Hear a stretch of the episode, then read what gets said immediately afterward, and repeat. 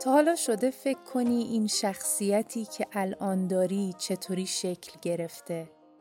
از چه مسیرایی گذشتی تا به اینجایی که الان هستی رسیدی؟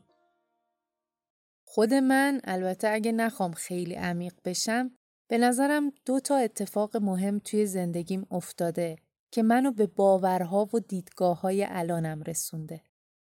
2 اتفاق که یه جورایی به بقیه تجربیات، مطالعات و آموزش‌هایی که دیدم هم جهت داده.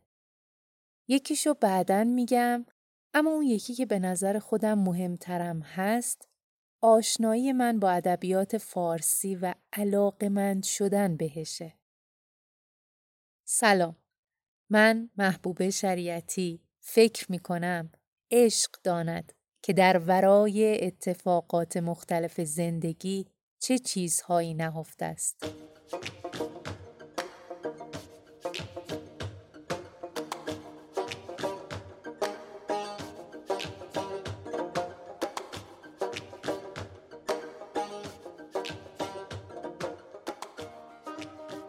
این آشنایی با ادبیات فارسی و علاقه‌مند شدن بهش احتمالاً طی مراحل مختلف و متعددی صورت گرفته. اما به نظر خودم 3 جریان مهم و ادامه‌دار این وسط نقش پررنگی داشتن. اولیش اینه که بابای کتاب گزیده اشعار داشت، اسمش عشق شفق بود. این کتاب یه مجموعه‌ای بود از اشعار قدیمی و معاصر.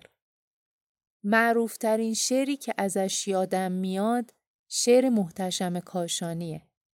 باز این چه شورش است که در خلق عالم است. اگه اشتباه نکنم همون سالای اولی که یه نیمچه سواد خوندن و نوشتنی پیدا کرده بودم، مثلا 2-3 دبستان، ورق زدنای این کتاب شروع شد و تا اواسط دوران دانشجویی هم ادامه داشت. منظورم از ورق زدن اینه که من انقدر صفحات این کتابو بالا و پایین می‌کردم تا یه شعری نظرمو جلب کنه. ازش خوشم بیاد، بخونمش، دوباره بخونمش و دوباره بخونمش. هنوزم بعضی از شعرایی که توی حافظم مونده مربوط به همون کتاب و همون دورانه. اما دومین جریان مهم از اوایل سالهای نوجوانی شروع شد. سخنرانی دکتر الهی قمشهای که هر هفته جمعه شبا از شبکه 4 پخش می شد. این برنامه مورد علاقه خانواده بود. همه توی سکوت می نشستیم و هر کس به قدر فهم خودش لذت می برد. اون حرفای دریچه جدیدی برای دیدن دنیا به روی ما باز می‌کرد. دریچه ادبیات. هر کسی که سخنرانی دکتر الهی قمشهای رو گوش کرده باشه میدونه من چی میگم.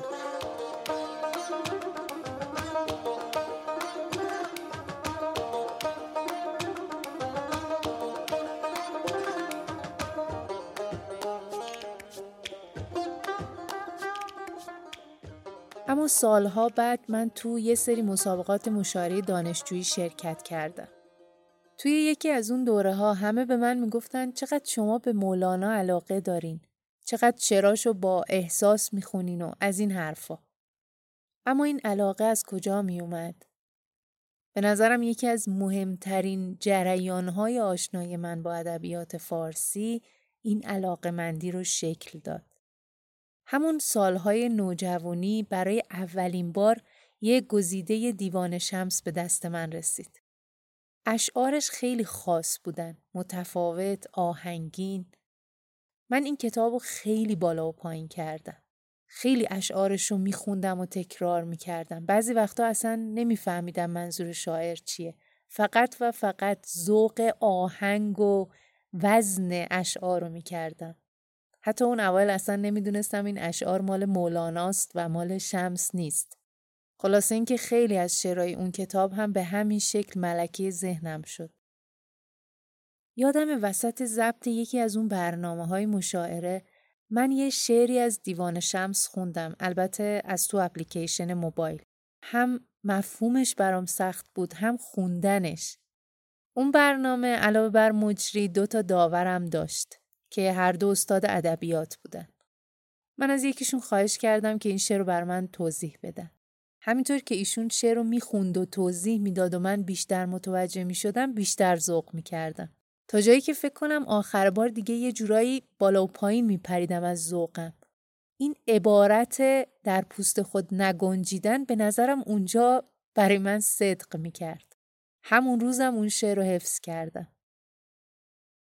از سقاهم ربهم بین جمله ابرار مست، و از جمال لایزالی 7 و 5 و 4 مست. این قیامت بین که گویی آشکارا شد ز غیب، خم و کوزه حوض کوثر از می جبار مست. از تقاضاهای مستان و از جواب لنتران، در شفاعت مو به موی احمد مختار مست. او سر است و ما چو دستار اندرو پیچیده ایم، از شراب آن سری گردد سر و دستار مست. این یه بخشی از اون غزل مولانا بود که گفتم. واقعا غزل سخت اما قشنگیه. شاید یه روزی راجع بهش بیشتر حرف زدیم. شاید. با وجود اینکه این 3 جریان مهم، یعنی خوندن کتاب عشق شفق، سخنرانی دکتر الهی قمشهای و خوندن دیوان شمس، نقش پررنگی داشتن توی آشنایی و علاقه‌مندی من به ادبیات فارسی، اما نباید از تأثیر موسیقی خوب روی این مسئله غافل بشم.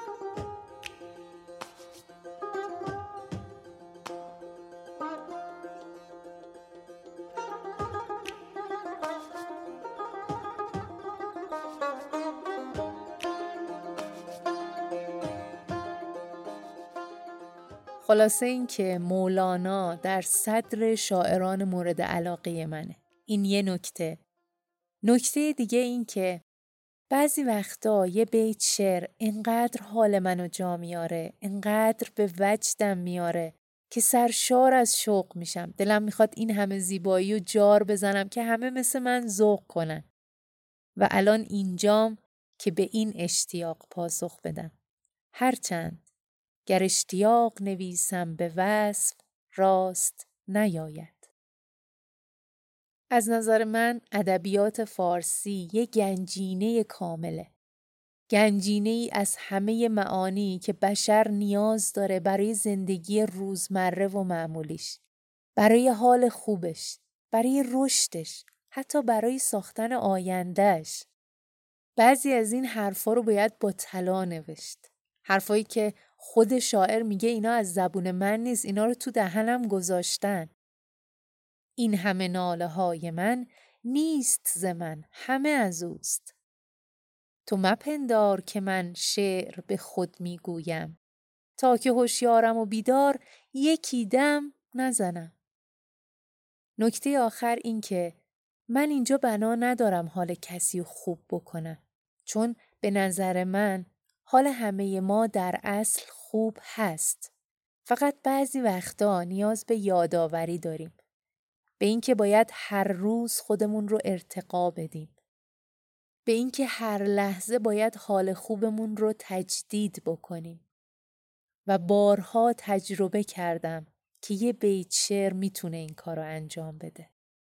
همه تلاش و امید من اینه که زیبایی ها رو به قدر درک خودم باهات به اشتراک بذارم.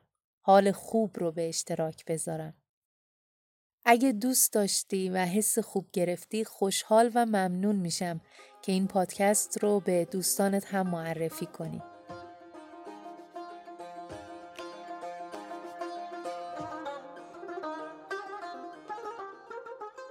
عاقلان نقطه پرگار وجودند، ولی عشق داند که در این دایره سرگردانند. از اونجایی که در مورد مفهوم این بیت اختلاف نظرهایی هست، فقط خواستم بگم که اسم پادکست رو از جناب حافظ وام گرفتم و خیلی هم ممنونم.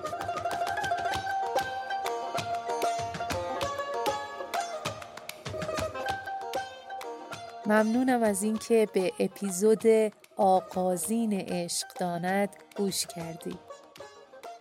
خلاصه کلام این که عشق باشد و نور باشد و لبخند.